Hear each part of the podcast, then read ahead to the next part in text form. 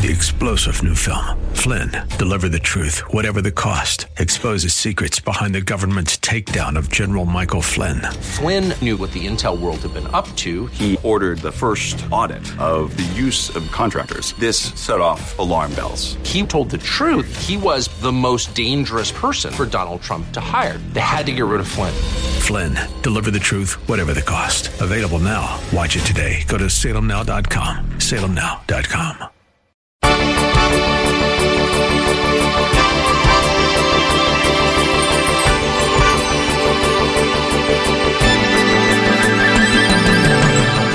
Listen, we really are the children of Adam and Eve, aren't we? Because, like our first parents, we often make all kinds of excuses about our behavior, our sinful behavior. We blame everyone else for our behavior except ourselves. You know, I know when a couple comes to see me, a married couple comes to see me, and they're having difficulties in their relationship, I know almost immediately if I'm going to be able to help them.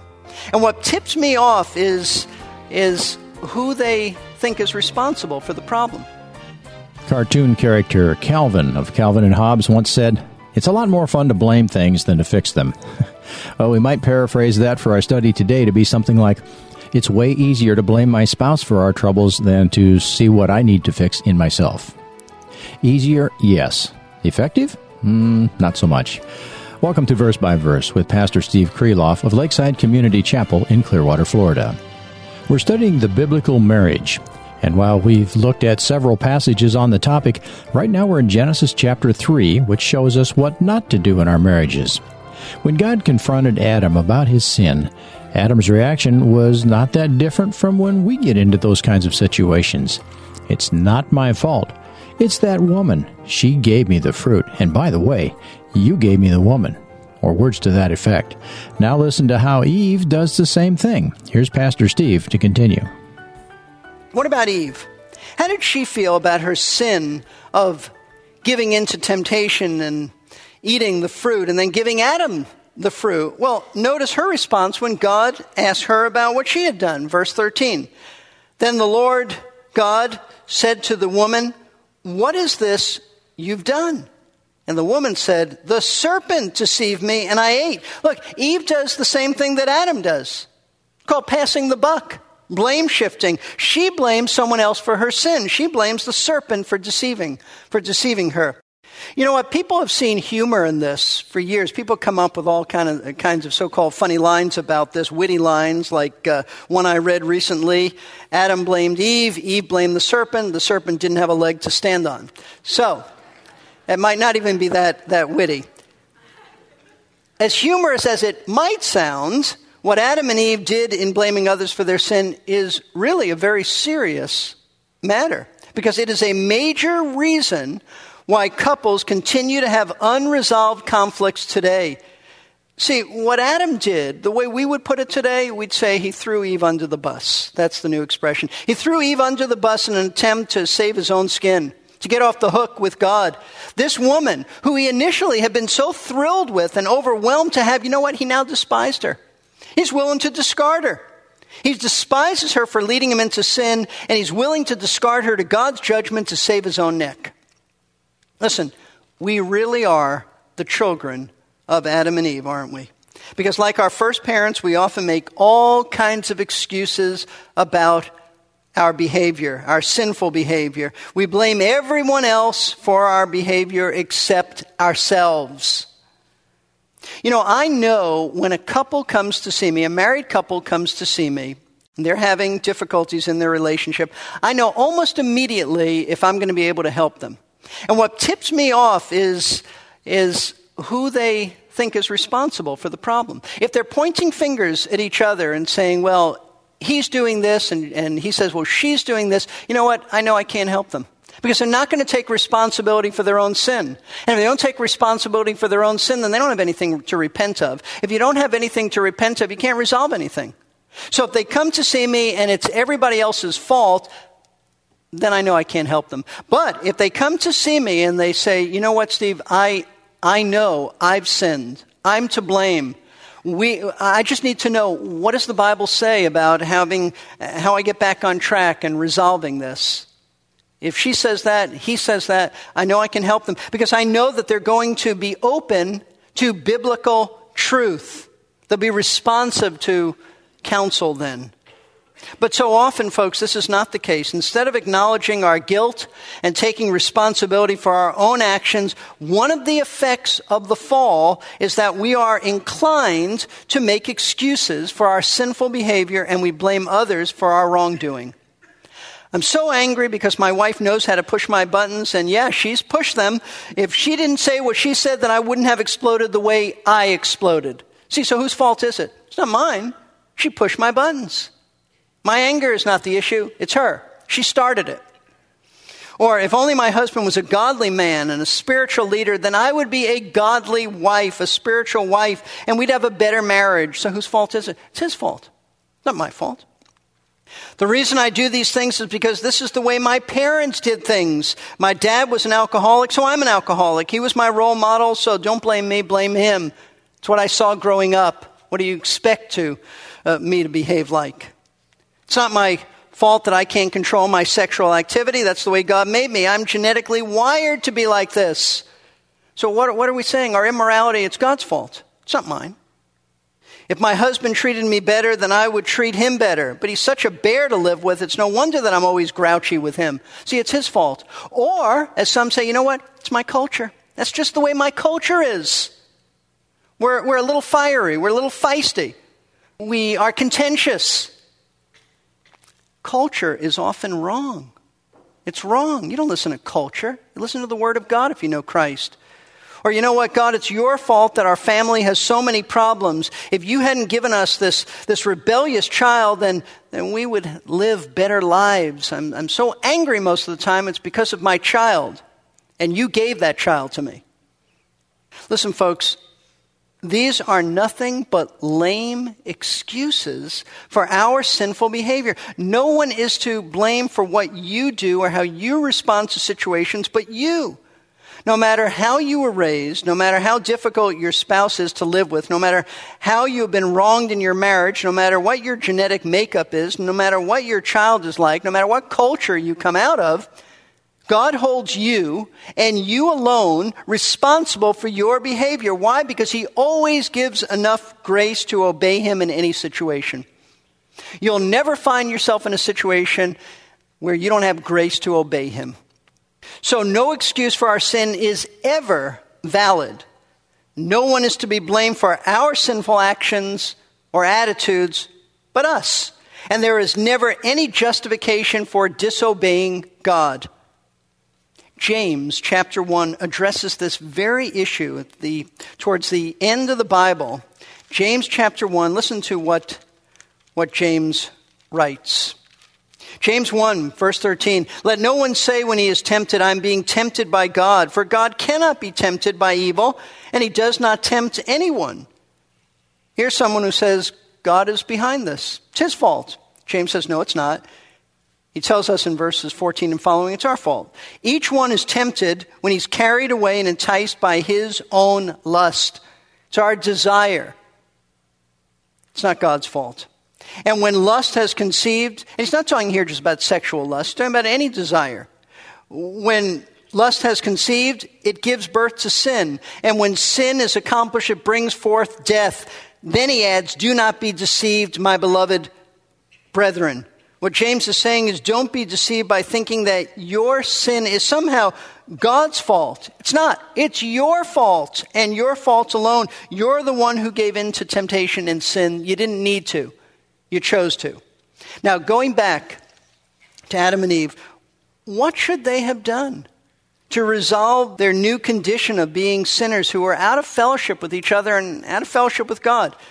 Listen very closely because we are going to see from Scripture how sinful husbands and sinful wives, that's all of us, are to work through sin conflicts. I would encourage you to write this down because your assignment is to go sit down today with your spouse and work through these issues. There are three steps to resolving biblically conflicts with your spouse and with anybody, really, but we're talking here in particular about your spouse. First step is found in Ephesians chapter 4, verse 25. I read this earlier to you. Paul says in Ephesians 4, verse 25, Therefore, laying aside falsehood, speak truth, each one of you with his neighbor, for we are members of one another. Now, I want you to know this verse is not specifically addressed to a husband or to a wife. It's addressed to a Christian. It's addressed to every Christian who has already put falsehood away from him or her by admitting the truth about themselves that they are sinners and need Christ as their Lord and Savior. Listen, folks, we are people of truth. If you've come to Christ, then you have admitted the truth about yourself. You are a wretched sinner. You're not hiding any sin from God. What Paul is teaching here is that since we are now people of truth, having been converted to Jesus Christ by admitting the truth about ourselves, now we need to make sure that we speak truth to one another. We've already spoken the truth about ourselves to Christ. Now speak the truth to one another.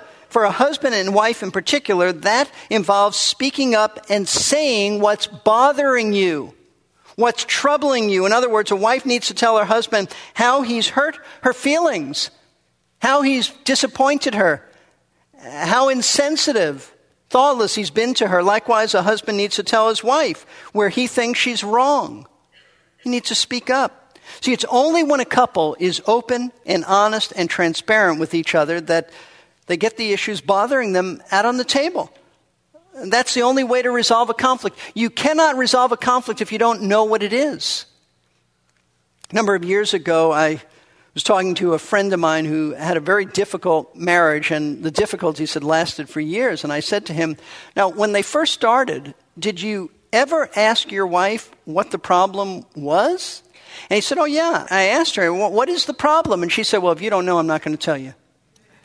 Listen, that is a woman who didn't want to resolve anything, and they didn't resolve anything. They are divorced today.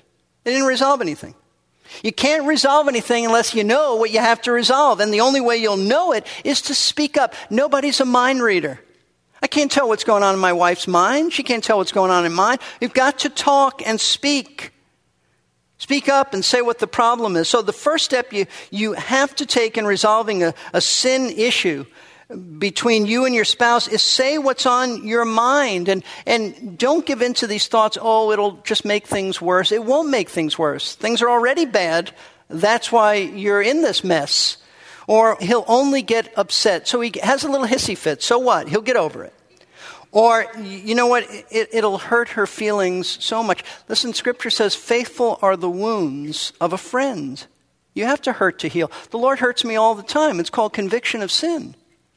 So don't, don't dismiss it. And don't think that, you know what, I'm just not going to deal with it. It'll go away by itself. I guarantee you, it will not go away by itself. It'll only increase.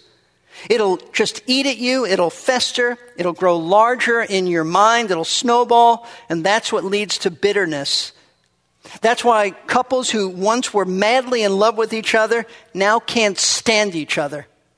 Why? Because they never resolved any conflicts, and now they have new conflicts on top of that, on top of that, on top of that. So you have to speak the truth to your spouse and tell that person what's bothering you. Secondly, once you have heard the truth and have been confronted by your spouse about your sin, then, folks, you have to acknowledge it and not blame anyone else for what you've done. Don't justify it. I want to show you Matthew chapter 7. Matthew chapter 7. Once again, this is not a passage of Scripture directly addressed to married couples, but it is so pertinent to married couples. Matthew chapter 7. Jesus said in verses 1 and 2 Do not judge so that you will not be judged, for in the way you judge, you'll be judged, and by your standard of measure, it'll be measured to you. Now, most people misinterpret this passage because they stop here. Oh, Jesus said, Don't judge, so we shouldn't judge. He went on to speak about rightful judging. And what he was saying here is don't judge someone else and their sin until you first deal with your own sin. That's what the passage is teaching. Notice he goes on in verse 3 Why do you look at the speck that's in your brother's eye, but do not notice the log that's in your own eye? Now, this is a hyperbole, an obvious exaggeration to make a point. And what Jesus is condemning is the self righteous Pharisees who love to point out sins in everybody else's life, but were blind to their own sins, glaring sins that they didn't see.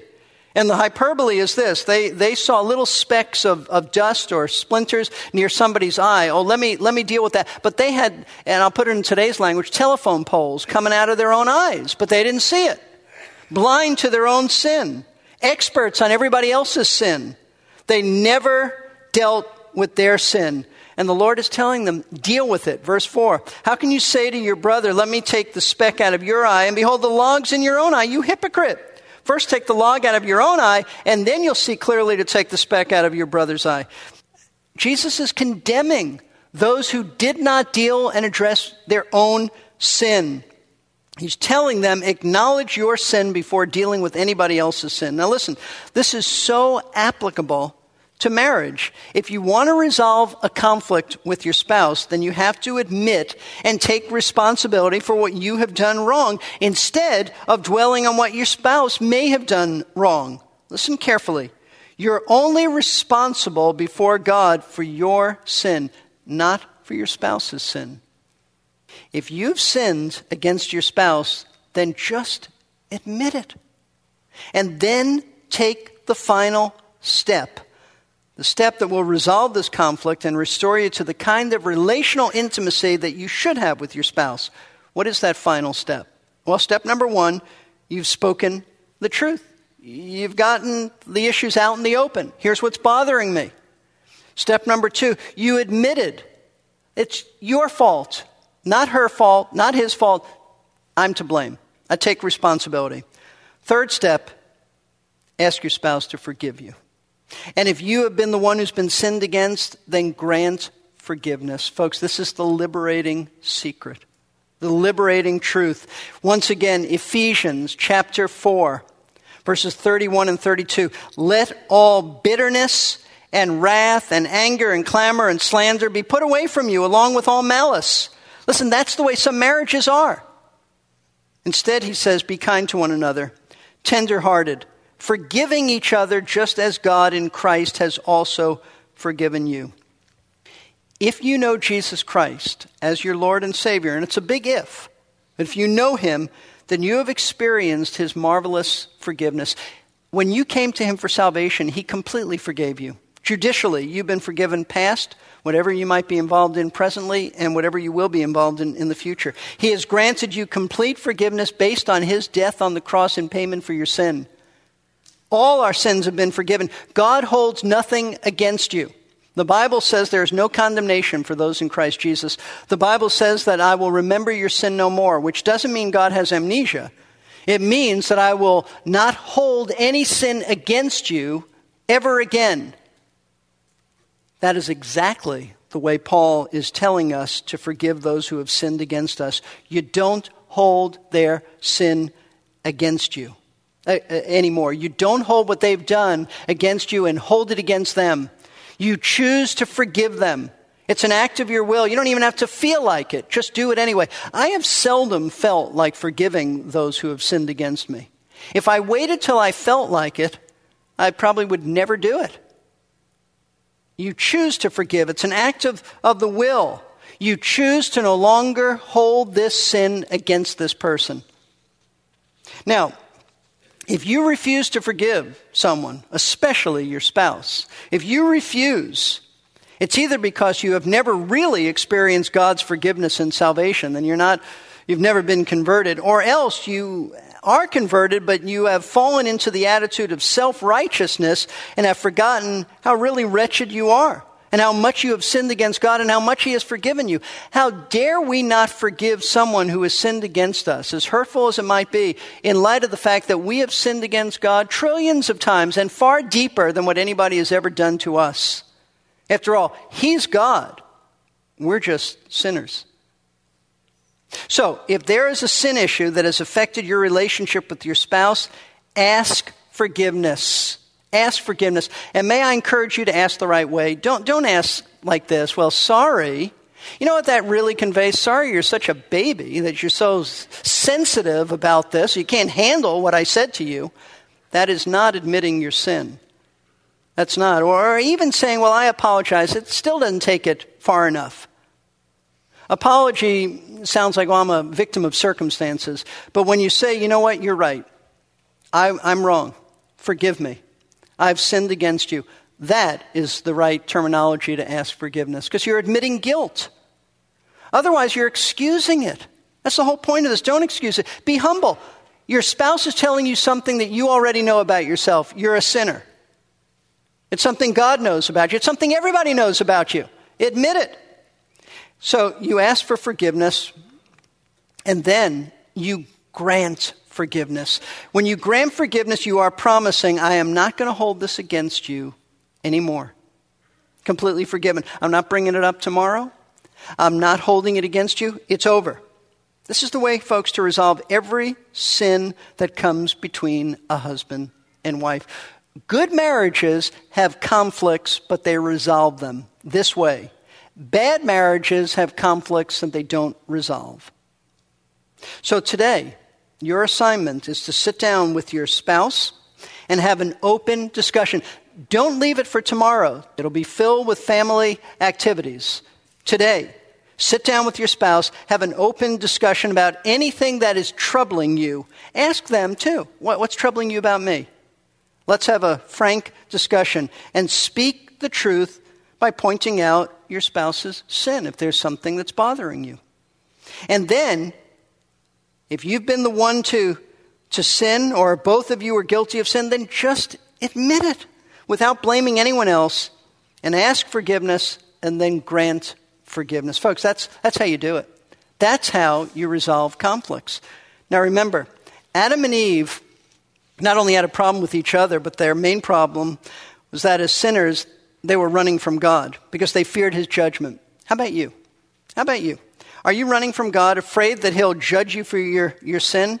You know what? If that's the case, you should be afraid. You should very much be afraid of his judgment because he is holy and just and righteous and he must punish sin. The Bible says it is a terrifying thing to fall into the hands of the living God.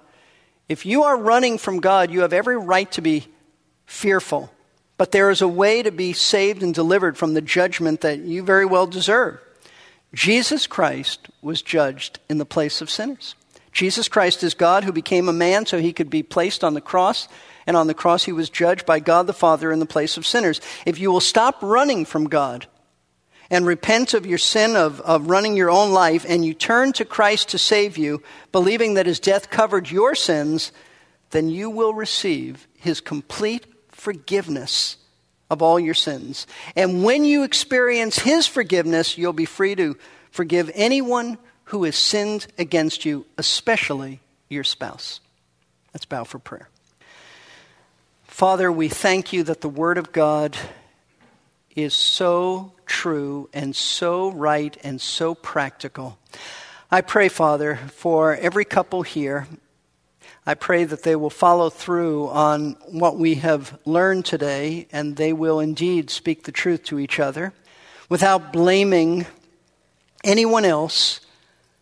I pray that they will resolve their conflicts. I pray that they will grant forgiveness and ask for forgiveness. Lord, I pray that these issues will be dealt with. I pray that every couple will sit down today and talk about these things and, and let, the, let the Spirit of God change them. I pray for restored relationships. I pray for humility. I pray for the right response to your word. And I pray for those, Lord, who are running from you, who need to stop running and turn to Christ. I pray that you will draw them to yourself, Lord. Pray that you will work in their hearts and show them their sin, show them their need for repentance, and bring them to Christ. And we pray this all in Jesus' name. Amen. Amen. I heard someone say once, when my wife is a little upset, sometimes a simple calm down is all it takes to get her a lot upset. You know, all relationships have conflicts. But because of their closeness and the intensity of feelings, marriages are even more vulnerable to disagreements. And the way we deal with them is the key to having a healthy marriage. You've been listening to Verse by Verse, a radio Bible class led by Pastor Steve Kreloff, the teaching pastor at Lakeside Community Chapel in Clearwater, Florida. Stop in some Sunday if you're nearby. The address is 1893 Sunset Point Road. Call the office for service times. The number is 727 441 1714. Or go online to lakesidechapel.com. Verse by Verse is listener supported, and we are very thankful for those listeners who give to help us stay on the air. If you'd like to make a gift, you can do so by calling Lakeside at the number I just gave, 727 441 1714. Or go to the giving page at our website, versebyverseradio.org. While you're there, our audio library includes all of our previous broadcasts, so that's a great way to get caught up on anything you might have missed. That's on the message archive page at versebyverseradio.org. This is Jerry Peterson. Next time on Verse by Verse, Pastor Steve will move on to some verses that are often misunderstood, but will get some insight into the power struggles between husbands and wives.